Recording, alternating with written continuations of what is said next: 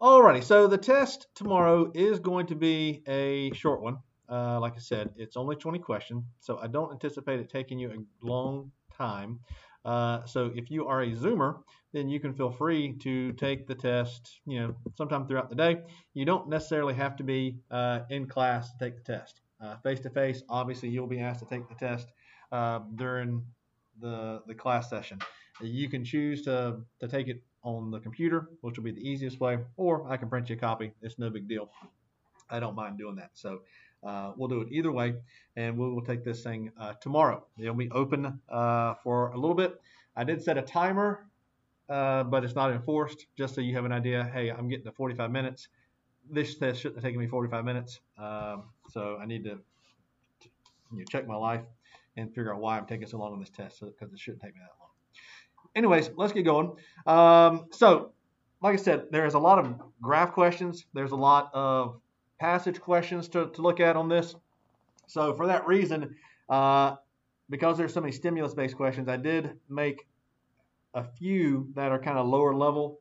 And when I say lower level, that just means that you know their depth of knowledge one questions, which is just really, hey, I remember this, all right, uh, and it's not really having to understand anything.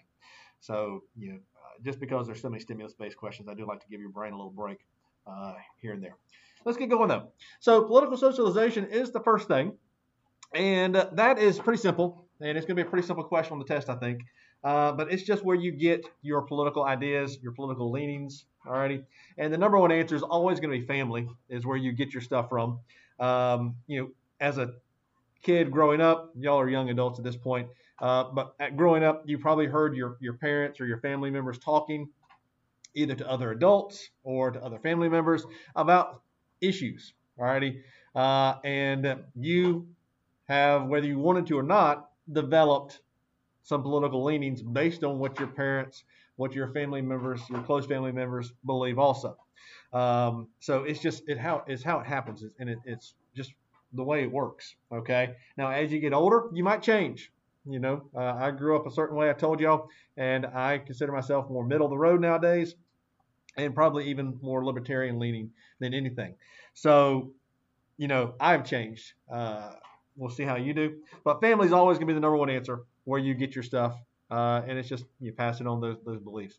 Uh, school is another place, uh, especially you know, as you progress and get more education, uh, you'll start to run in circles that talk more. You probably, you know, there, there's probably some political talk at, at, the high school level, but not as much as there will be you know, once you get out on your own and into the colleges and things like that. So the higher education you get, uh, the more political you'll get, and you maybe that changes your views. Um, other places that you might get school, right, we just talked about that. Uh, friends, peers, whatever you want to call them. Uh, religion used to be big. It still kind of is, uh, but it's not as much as it was. Uh, the media plays a role, all right, in your political beliefs. So uh, there's any number of places you can get political ideas from, but for the most part, uh, family is going to always be number one. All right. Next up is polling, and we got a couple things there, uh, the different types and the terminology. So there's two types that we're going to talk about, and that is the uh, exit polls and the tracking polls. And the tracking polls is also on here again, down here at the couple just below the polling. So we'll talk about those. You know, we're going to talk about now, so I'm not going to talk about it again. So first off is the tracking poll, and remember this is something that's run internally by candidates running for whatever office. It, it, we, we're going to talk about the president because that's the easiest one. But every candidate that's running for something is running some kind of polls. You don't just go into situations blind. So the tracking polls are run. They're run all the time, 24 hours. Okay, uh, and typically they do two things. They're measuring first off, am I winning or losing? All right, in, in these states and places, uh, and then they're going to measure the issues. So they're going to run the polls to decide if they're winning or not, or not to decide if they're winning, but to see if they're winning because they need to know where to divert their resources. All right? If Joe Biden runs a poll in California, it's probably going to come back that he's ahead pretty good. I don't see any path to a California victory for Donald Trump. Yeah, maybe I'm wrong, but I would be willing to bet a lot of money that Joe Biden will win California in this coming up election. All right, uh, just because of the, just because of everything. So if he's running a poll out there and it shows he's up by 30%, does he need to divert many resources to California? Does he need to run a bunch of commercials and things like that? No, he doesn't, right? All right, because he's, he's pretty much got it in the bag. But let's say that we're down here in Georgia, and there are some Democrats that think Georgia could be in play. I personally think we're it was very close in 2018 at the governor level, but I think it I think Georgia's kind of shifted a little more red since then. So I think Georgia's going to be pretty safe for Trump, but we'll have to see. Huh? Well, I, I, that's what I'm like. A lot of Democrats thought it was going to be, but I, am thinking personally that it's it's shifted a little more red now. Just what I believe. I don't know. Maybe it might still be a swing state, but uh, um, and that the, the the belief of the swing states because the, the the governor election in 2018 was so close between Kemp and Abrams, like it came down to just a couple of votes. So a lot of Democrats saw that and they're like, man, Georgia's in play for the Democrats in 2020. But like I, said, I, I personally think, from what I've heard and read, I think we've shifted more solidly to the red. We'll see what we'll see what happens. I don't know. You know, anything can happen. Anyway, so if if Trump sees that he's ahead only by two percent here in Georgia, then what's he need to do? Well, he needs to divert more resources, right? He needs to run more ads. He probably needs to come down and visit Georgia and, and do some talks. So that's what they're looking for. All right, where do I send my resources? Where am I going to spend all this money that I'm getting from the campaign to to run ads and commercials and things like that? And you know, if someone brought up the battleground states or the swing states, that's where most of the stuff's going to be spent. So think North Carolina, Pennsylvania, Ohio, places like that. Uh, there's going to be a lot of money spent there. Alrighty. Uh, and then the other thing was the issues. You want to know the issues of where you're going. So you don't want to come to Georgia and talk about things that matter to Californians because guess what? They probably don't matter to us here in Georgia. So you're going to have to know what does the people of Georgia want me to talk about when I get there. All right. So that's a tracking poll. And then the and, and the media runs them also because the media likes to have talking points. And then the other type was the exit poll. And the exit poll, remember, uh, that's going to be run after you leave the voting booth. And it's going to kind of be an informal thing where somebody, media probably, just asks you, hey, how did you vote? Uh, they're not to be trusted because people tend to lie when they come out of the, the voting booth. Uh, the other thing about exit polls is we don't really need them anymore. So they're not as valuable as they used to be because everything's electronic nowadays. And so we, we have these things counted pretty quickly. All right. So in, in November, we're going to know pretty early on this person has won this state. Now the mail-in ballots could throw us for a loop here because they have to count them, and they have three. I think I think it's three days to get in in most places. I think it varies from place to place, but I think here in Georgia, I think you have three days from November 3rd, um, as long as it's postmarked that you got it in the mail on that Tuesday. I think you have a couple days to get it in. So we might be a little bit behind, all right, um, and, and, and knowing. If you watch the coverage in 2016, you know, it went late into the night because uh, there was a couple of those battleground states that were up in the air, up in the Northeast. Uh, they did not make the call, I think, until like 3 o'clock in the morning. Uh, I did not stay up that late all right, to, to watch the coverage. Uh, I'll wake up and see it in the morning. So, but anyways, so that's that. Uh, the terminology you got to know. A couple things there is the sample size. Remember, you know, this is something you want to know when you're looking at a poll: is how many people did they poll? If they polled five people, is that a good poll? No, it's not. Or if they polled only Biden supporters, people who are going to vote Biden regardless, is that going to really tell you who's who's going to win? No. So you need to poll quite a few people all right. And you also need to poll uh, a good sampling, a random sampling of people to get an idea of who's going to do what. And polls are, are, really not to be trusted, remember, just because not everybody's going to get be, be telling the truth. Not everybody's going to be polled. Uh, remember, people don't answer their phones anymore. Uh, they don't want to be talked to, don't want to be bothered. So any number of things can, can throw a poll off. So just keep that in mind. The other thing is the uh, sampling error. Remember, this is a pretty big number, or pretty important number to look at when you're looking at polls, and you're going to see a bunch of polls coming up.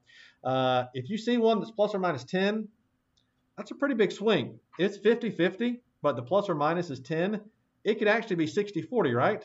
Then that'd be a pretty big difference. So just keep that in mind when you see those polls and look at polls. Uh, I need to look at the plus or minus stuff. Alrighty. All right. Liberal, liberals versus conservatives, Republicans versus uh, Democrats, whatever you want to call it. Um, this is the ideologies, and it kind of plays into the ideologies that are down there uh, a little bit further on down in the uh, the what you call it. And um, just what you need to remember is um, someone had put something in the chat. I was reading it. Sorry. Um, liberals, Democrats. All right. they tend to want to be have more government involvement in the economics in the big business area. They want to regulate, they want to tax them, okay, but less government involvement when it comes to personal choices. All right, so uh, abortion, to be pro-choice and things like that. Uh, Democrats also tend to want to do more social programs to help people, to help people that need help, like the poor uh, and need assistance. So you tend to see that, okay, on the on the Democratic side, the liberal side. On the conservative side, uh, is going to be more pro big business. So let's take a step back. The government stays out of the big business stuff. They deregulate. They let them work. They let them create jobs, stimulate the economy that way. But then they're going to have more government involvement in our personal freedoms and personal choices. Okay. And then on the social side, uh, they tend to, uh, you know, there's a misconception they don't want to help the poor. They're okay helping the poor. You know, most Republicans are going to say, hey, we're okay. We just don't want it to become a constant thing. We want you to, to get the assistance that you need and then get back on your feet. All righty. Um, so there is is that side. So that's there's a couple other things we talked about, but for the most part, I think that's the big picture you need to know about liberals versus conservatives, Republicans versus Democrats. I did not put a libertarians thing on here, but just remember libertarians are going to be where the government should just stay out of everything for the most part. The government should exist and provide some services, but at the end of the day, uh, the government should not be involved in making decisions for me and you. All right. All right. Voting behaviors. Uh, and I put on there a couple of things national versus local elections, turnout by demographics, and things like that. First off, the national versus local elections. Um, you know, that's going to be what we have in November. We have the president, we have the our Congress seats up in D.C. up for for, for grabs. Uh, local elections are going to be the state elections. You know, uh, and we'll have some. You'll, you'll be able to go vote for our state senators and our state representatives and stuff like that uh, on November 3rd. And um, but sometimes there's local elections that take that happen outside of the national elections, and just understand voter turnout is going to be much higher for the national elections than they are for the local elections. Although I argue that at the end of the day, you know, people are going to go vote for the president because people think the president's the most important position out there. Okay. But in reality, who really makes decisions for us? Well, Congress does. So your congressional elections are much more important to me all right, because they're the ones that are actually making laws. And even more important than our national congressional elections are our, our local congressional elections. Those are the people that are really going to make laws that, that affect us. Okay, there's not been any kind of you know abortion bill or anything like that at the federal level. but guess who made an abortion bill? What last year? Georgia did. Now it got shut down, but the, the, the fact of the matter is, Georgia made one that made it very difficult to get an abortion here in the state of Georgia. All right. So, in the reality, what's going to be more important, our state elections or our national elections? At the end of the day, you know, I'm going to go vote in the national election. I'm going to go vote for a president and things like that. But do I really think that whoever wins is going to really affect anything? You know, you heard all this stuff that Trump was supposed to do, and all these changes were made, but I'm still teaching the same standards, even though we have a pretty weird. I, am going to try and be nice about the, the Secretary of Education, but you know, there's supposed to be all these changes happening, but I'm still teaching the same stuff. So, is it going to be that big of a deal? All right. Uh, and I'm not trying to take away. I know there's a lot of other issues at, at play here. Uh, I'm not trying to take away from any of that stuff. But who the president is is not going to dictate a lot of things. Okay, to me, anyways. Uh, all right, so that's that. And then turnout by demographics. We went over this in the PowerPoint. And just like old people are going to turn out to vote more often than young people, uh, the more education you get are going to turn out more than the less education. So, you know, you're a high school grad soon. You're going to be a college uh, educated person eventually. Uh, most of you will be, anyways. And uh, you're going to uh, be more likely to go vote than someone who dropped out in the sixth grade. Alrighty. Uh, so just that kind of stuff. And there's, like I said, there's a PowerPoint that had a couple of different things on there. So if you want to take a look at that, but I don't think, I think that question is going to be a graph question. So I think you'll be okay there. All right. We talked about tracking polls, American ideologies. We talked about them with the liberals versus conservatives. The only other one to talk about is the moderates the centrists, the middle of the road people, uh, and they're the ones that really the campaigns are going after because the Republicans are going to vote Republican probably, the Democrats are going to vote Democrats. You're not going to change their mind. Uh, but you do need to get those moderates, those centrists on your side. So, you know, people that could go either way, uh, that's who those uh, candidates are really having to, to work on. All right. Okay. Last little bit here is fiscal policy, entitlements, and three types of taxes. So, I didn't spend too much time on fiscal policy. Uh, I should have spent more on it and just didn't. Uh, we talked quickly about economics, you know, uh, but and we talked about taxes, but we didn't spend a great deal of time saying, hey, this is what fiscal policy is. So real quick, fiscal policy is just what the government, and when I say government, I mean Congress and the president. Fiscal policy is what they can do to manipulate the economy. All right, and really they only have two things they can do. They can lower and raise our taxes, and they can increase and decrease government spending. Those are the two things they can do in fiscal policy. So let's talk about those real quick. So let's say it's a recession that's happening. Okay, so we're kind of entering a, a, a, downturn right now when the pandemic hit and we quarantined and, and sheltered in place and all that kind of stuff, and, and businesses shut down for the most part. We went into a little tail uh, nosedive. All right, and uh, the the government had to find a way to try and help. So that that's kind of where we're at in recession time. So what are they going to do? Well, in theory, they want to lower taxes, so they give us more money, me and you, because if we have more money, what do we tend to go do with it? We go spend it. All right. Even if we try and save it, we put it in the bank, and the bank turns around and loans it out to people getting you know cars and houses and things like that. So we're still it's still being spent. anyways, they want to lower our taxes, so we spend more money. We put more money in the economy. Okay. Or they spend more. So the government, you know, back in the spring, they gave taxpayers uh, a stimulus check. That's government spending. They're also going to increase their government contracts a lot of times. So, you know, let's say just because it's easy and there's one just down the road, let's say they want to, you know, try and increase their spending. Uh, maybe they increase the number of tanks and planes that they build or they want to buy.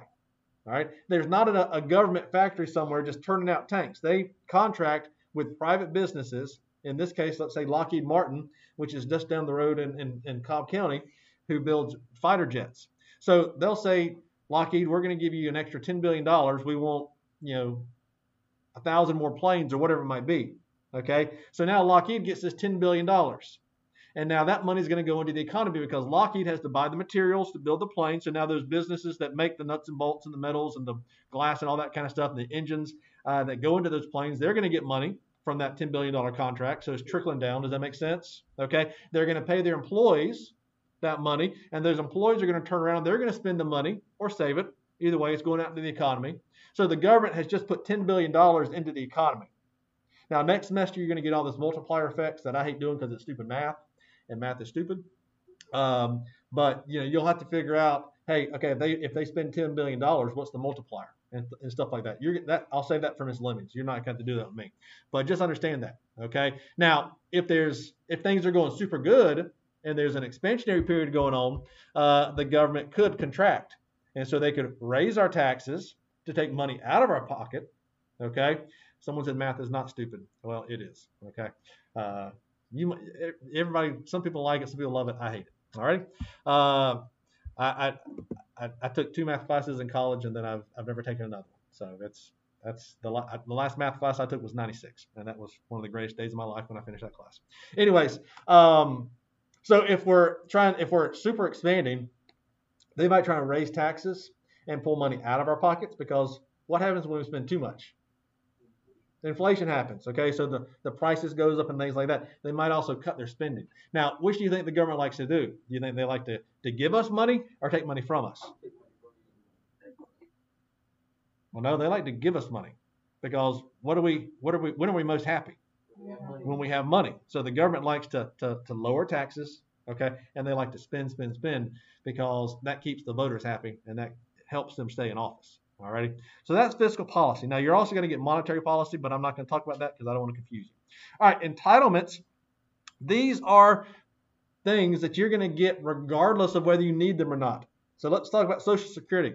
So if you work your 30, 40 years, you retire at 65 or whatever the age is, and you're collecting a $5,000 Social Security payment, okay, and then you win a $100 million lottery, are they going to stop paying you your Social Security?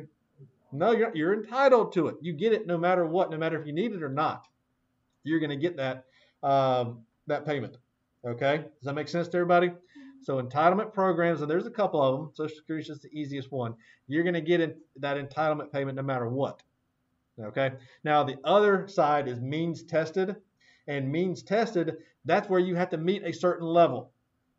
You have to be at a certain level. I always get Medicaid and Medicare mixed up. Whichever one the, the is for lower incomes. All right. If you make under a certain amount, and it used to be six thousand dollars, it's probably more now. But if huh? Yeah. But if you make under that, then your medical bills are taken care of. Okay. You just go to the doctor and it's paid for. All right. Um, so, well, there are people that, that struggle that, that, don't make that much. So, um, so they're they can apply, you have to apply and you have to be able to prove that you're making you know, under a certain amount, but you you can. Um, you free reduced lunch. If you're over a certain amount of money, or your parents are, then you're not going to qualify for free reduced lunch. Means tested. All right. So entitlement versus means tested. Entitlement you get no matter what. Means tested you have to meet a certain level. All right. Last thing is the three types of taxes, and they are uh, progressive, proportional, and regressive. All right. So proportional, this is the one that sounds the most fair because everybody's paying the same amount. So let's just do whole numbers because those are nice and, and neat. And let's say it's 10%. So everybody pays 10%. The problem with that is if you're making $1,000 a month and you're paying 10%, so $100, versus someone making 10000 and paying 1000 that sounds fair, right? But who needs that money more?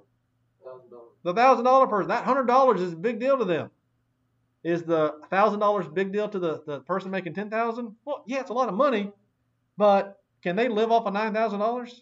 Yeah. Can the person making a thousand live off that 900? No, they're going to be pretty stretched, uh, be stretched pretty thin. So that $100 is pretty important to them. So the proportional sounds fair, just everybody pays the same, but it's not always fair. Okay? And then we've got progressive. And progressive is the more you make, the more you pay. This is our income tax system. Okay? So the more you make, the more you're going to pay. It used to start, and I used to know the numbers because I used to teach economics quite a bit. Um, it was like 15% was the the bottom bottom uh, bracket you were in, or maybe 10%. I can't remember. It's been a while since I've taught uh, economics seriously.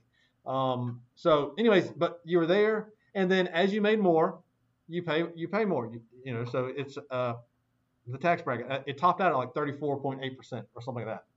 So if you won that hundred dollar hundred million dollar lottery, guess what? The first check you were writing, 35 million dollars to the federal government. Okay. Uh, and then here in Georgia, if you want to here in Georgia, you're also going to pay a state income, which is a little, it's, it's a lot less, but you're still going to have to write that second check uh, to the state of Georgia. All righty. Um, so that's why you never get the full amount of your lottery winnings because you have to write those taxes, pay those taxes uh, on that stuff. But somebody said IRS is scarier than Batman because Batman gets you, right? First of all, any like evidence that is like he gets illegally can't be used in court. But if you like don't pay millions in taxes, you can't plead insanity. Yes, There's no way of getting away from the IRS. Yeah. I, I told you about my dad. He hadn't paid taxes since 2000. He died in 2012. He left that, that tax bill to me and my sister. We're just, I think he died in 2012. We're just now fixing to get it taken care of uh, here in November. So uh, we did. The estate does. Like I was, I'm not personally responsible for it, but uh, the the estate had, before we can close the estate, we have to pay off the IRS basically.